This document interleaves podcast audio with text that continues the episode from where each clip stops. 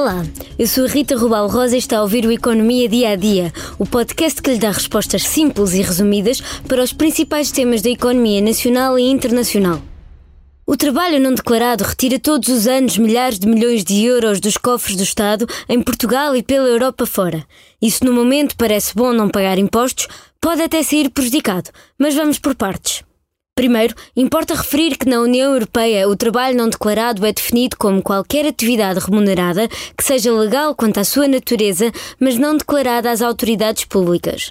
Este trabalho pode assumir diferentes formas, como prémios no local de trabalho pagos por fora ou mesmo de trabalhadores por conta própria que prestam serviços não declarados. Segundo o inquérito Eurobarómetro de 2019, um em cada dez europeus diz ter adquirido no ano anterior bens ou serviços que podem incluir trabalho não declarado. Nesse mesmo inquérito, os portugueses admitiram que 41% do total da remuneração bruta vem de trabalho não declarado, o que compara com 27% na média da União Europeia. Esta economia paralela pode ter um grande impacto em quem a pratica. Primeiro, para o trabalhador, porque todo o rendimento não declarado não entra para as contas da Segurança Social, prejudicando assim a futura reforma. Segundo, para os empregadores, porque o trabalho não declarado passou a ser crime em 2023 graças à Agenda do Trabalho Digno. Esta economia tem também um enorme impacto nas contas públicas de cada país.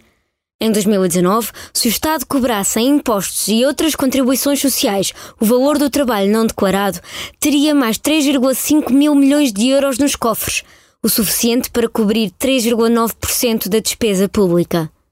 No total da União Europeia, o valor atinge os 425 mil milhões de euros, cerca de 6,5% da despesa. Apesar de tudo, Portugal não é o país onde o dinheiro da economia paralela mais pesa nas contas públicas.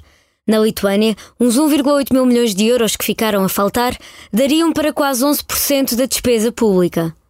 Não há ainda dados mais recentes a nível europeu, mas um estudo da Universidade do Porto indica que se a economia paralela em Portugal fosse declarada e tributada a uma taxa direta de imposto de 20%, em 2022 isso implicaria mais cerca de 16 mil milhões de euros para o Estado.